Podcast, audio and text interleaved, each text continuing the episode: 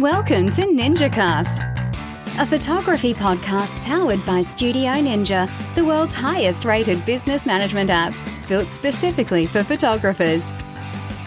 Listen and learn as the most successful photographers on the planet share their knowledge to help you transform every element of your photography business. Here's your host, Sally Shaw. Hi guys, welcome to NinjaCast. Today I'm joined by Sandra Chau. I'm really excited to chat with Sandra today. We're going to be covering all sorts in terms of brand identity, from having a cohesive brand identity and what that can do for your business, right through to building a strong visual brand and why that's so important, right through to Instagram Reels, how the trending Reels are so last year and what you need to be doing now. Let's get started. Hi Sandra, how are you doing? I'm very well, thanks, Sally. Thank you so much for having me. Oh, it's such a pleasure. I'm really, really excited for today's episode. Actually, the topics that I know that we're going to cover are definitely um, things that I think people are going to get an awful lot out of, of listening. So, thank you so much for joining us. Um, for uh, our listeners that might not know who you are, kind of give us a little bit of a download and a backstory on who you are and what you do. Yeah, so I'm Sandra. Um, I'm a stylist and a creative director based in Sydney, Australia. Um, I basically run a visual content creation agency. Um, and I also have a school of visual branding, which um, teaches entrepreneurs how to grow their brands through visuals. So um, that's kind of a nutshell of what I do. Um, in terms of how I got here, though, it's kind of a bit of a long winded kind of journey. I actually used to be a lawyer. Um, I practiced for quite a few years, so it's something completely different. Uh-huh. But then burnt out, as many of us do, and um, went down that kind of creative route. Um, I was actually in the midst of planning my own wedding at that time. And it's a bit cliche, but I kind of fell in love with all the styling and all the pretty stuff and seeing all the photos, all those kinds of things. Yeah. And I eventually started a little bit of a wedding blog, which kind of um, led me down a path of meeting a lot of creatives.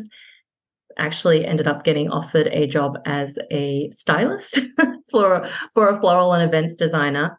And then it kind of just grew from there. And over, I think it's been about 11 years now. And my business has kind of just pivoted and pivoted and sort of moved through from the weddings to then um, branding to more now.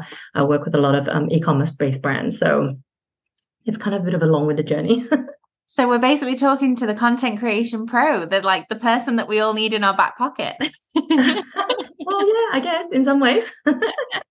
so let's talk about kind of boosting your business with a visual brand. I think although I mean brand personal branding it's a bit of a buzzword it has been for a little bit of time now but i don't think a lot of people get down into the nitty gritty of what that means and how they incorporate that into their business to actually grow their business so how do you how do you create a strong visual brand? What is what does a strong visual visual brand look like in the first place? Yeah and i think in the simplest way i think when you think about sort of visual branding for your brand it's really that visual representation of your brand. So it's like all the visual elements that represent your brand from you know your logo to your fonts to your colors to the design to your images to your videos to your graphics to the collateral like all of that. And it's really looking at it from a very holistic point of view, which I think sometimes it's very easy to sort of go after those shiny things and the fun things and then not really look at it cohesively. So I guess the way to make sure that you know your brand is very cohesive in that sense. It's just making sure you have that kind of element that runs through consistently. So whether it's um, you know the vibe of your brand the look and feel of your brand down to you know as a photographer if you're talking about like your images your style and aesthetic you know what you're putting out there all the way down to like your socials how you present yourself what you're putting out there um, the kind of portfolio that you're creating for your work all the way to your website, to then your client experience, to then the deliverables and your collateral, all of those things. So it's really looking at that um, from a very holistic point of view. Absolutely. All the things you just listed, I think, I mean, I've been a wedding photographer for 10 years and I almost just went, oh, that's a lot of stuff. it is. so, it is a lot. yeah. As somebody that's brand new to this and thinking, you know, I need a brand, it's not something I've got right now, where do they start? Um, I always think it's really good to start with um, like a mood board type sort of situation where you're really thinking about, you know, how do you want to present your brand or how do you want it to feel when um, your clients and your customers, you know, land on your socials, your Instagram, for example, because I mean, I guess that's kind of where a lot of people start these days. So thinking about that, you know, how do you want people to feel?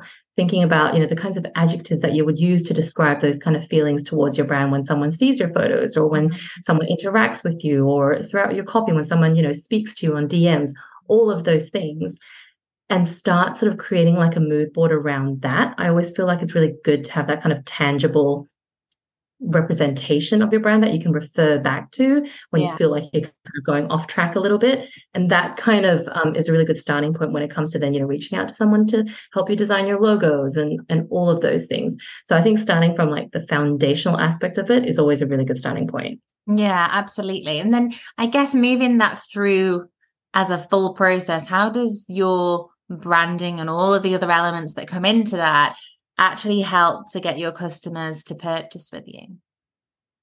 Yeah. So I mean, if we look at a brand, and and like I said before, when you're looking at a brand, it's not just the logo, it's like the fonts, the colors, all of that coming together to piece out that picture.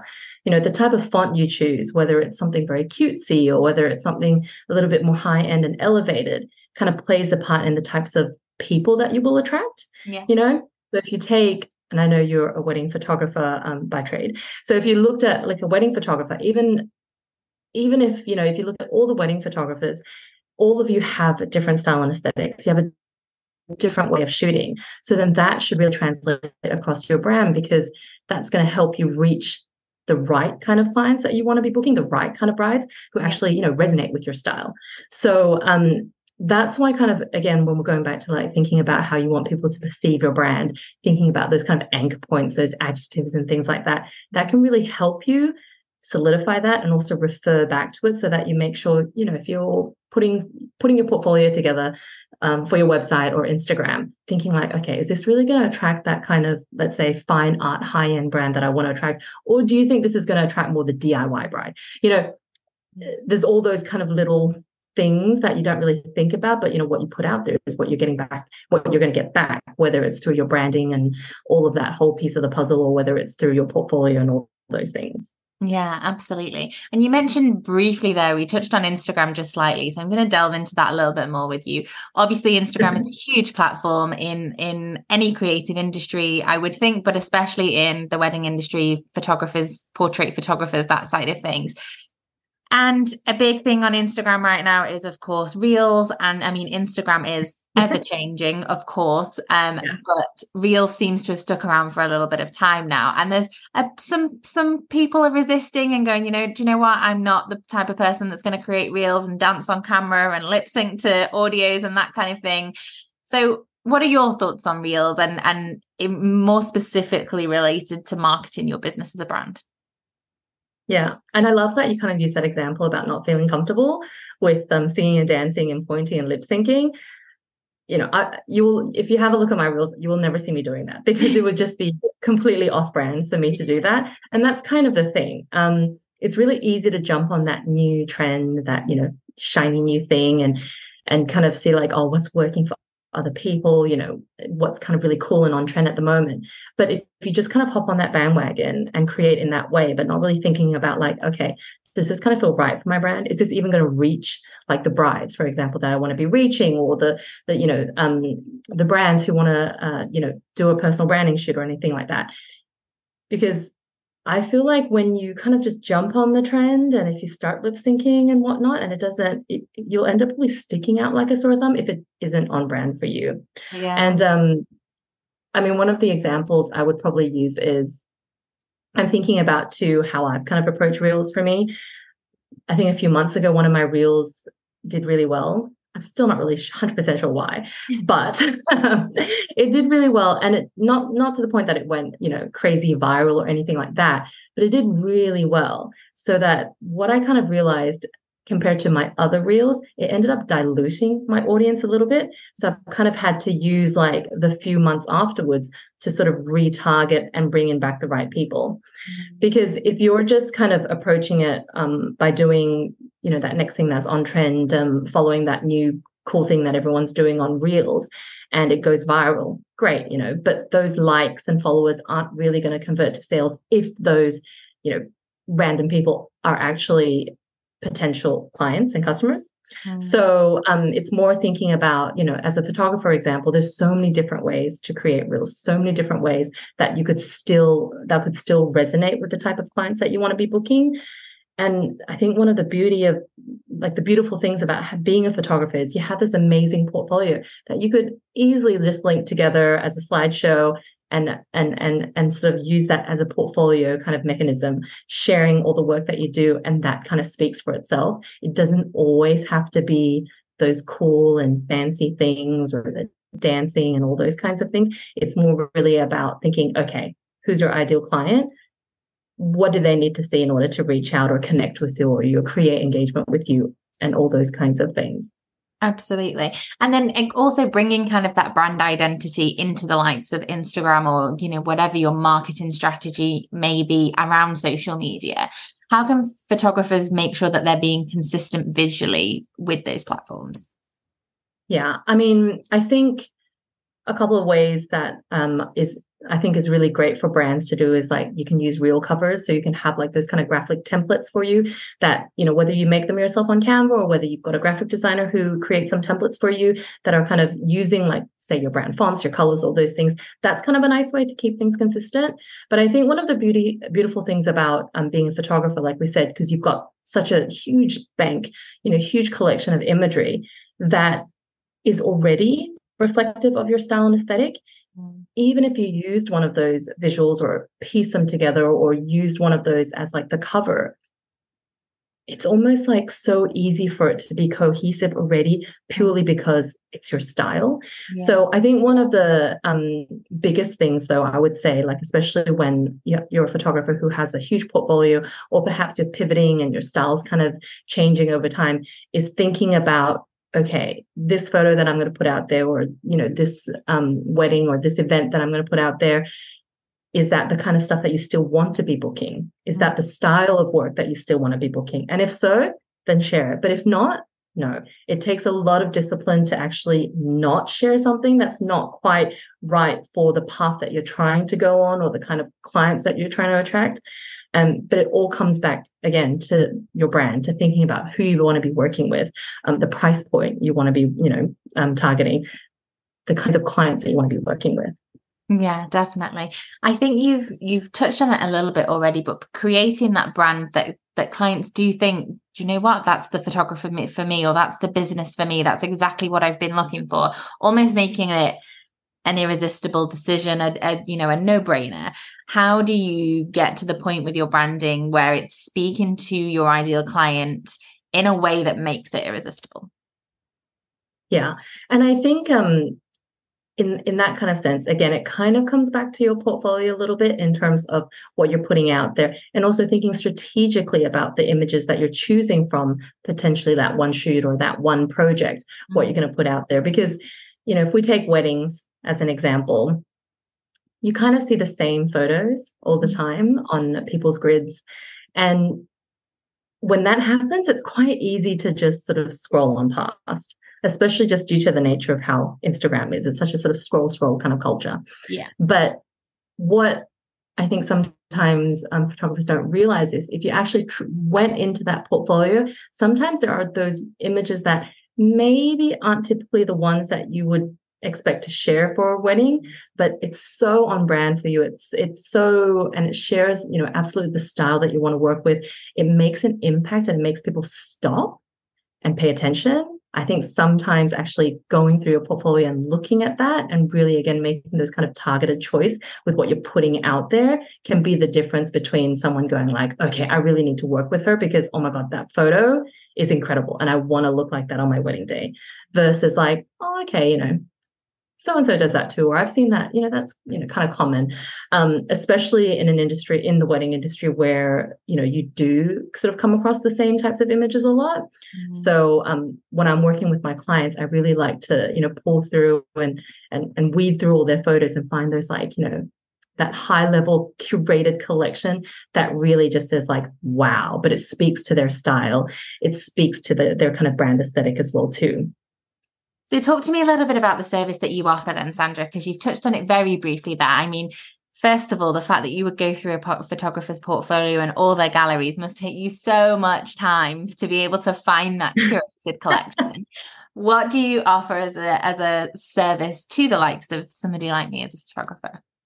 Um, I know it's really tedious, and I know a lot of photographers hate culling through galleries, but I love I love it so much. I just find it so interesting. Um, so I guess a big part of what I do is so if you think about a brand and you're thinking about you know what they need for um, their websites and socials, that's kind of essentially what I do. So um, I will you know design photo shoots um, for people who want to build their portfolio. I design a lot of photo shoots for e-commerce businesses and um, thinking about that sort of storytelling element that kind of we can attach to their brand and make those kind of campaign photos, the product photos, all of those things. So as a part of that you know, it's designing the shoot, executing it with the photographer on the day and bringing the whole team together. But a huge part of it actually, part of the work continues afterwards. So after I work with photographer, um, whether it's for a shoot that's for a non-photographer or the photographer themselves, I will actually go through before all the editing done. Editing is done, um, and cull through all the kinds of images that I think like, oh, okay, no, and and finding those little you know, making those little choices between two photos that seemingly seem similar, yeah. but just thinking about, you know, the brief that we were, we sort of decided on, the story that we're trying to tell, um, the people that we're trying to reach, and the message that you're trying to communicating, and then just really weeding through that to um, curate this more high level, smaller collection. Because as you know, when when when you shoot, you end up with like hundreds of photos and it takes quite a while to cull it down. But um, i think if you can do that then it makes your uh, planning your posting um, your marketing a lot more intentional. And i think intentionality is that sort of key to everything Mm, I definitely think that's a, a, pain point for a lot of photographers out there, myself included. You know, we we get to the point where we're starting to plan our content for the week or for the month, looking at what we're going to be posting on socials, and it's overwhelming, especially when you've got, you know, you've got umpteen galleries to look through to be able to find those images. But there's also a ridiculous amount of images to get through per gallery too to find the right images that you're, you know, yeah are going to yeah, I, your client. Yeah, I mean, I completely understand. Like my Instagram grid is comprised of all my client work. So it's a piece of like a little bit from here, a little bit from there, and then pieced together in this kind of um, you know, cohesive yet aesthetic kind of puzzle, which I really like.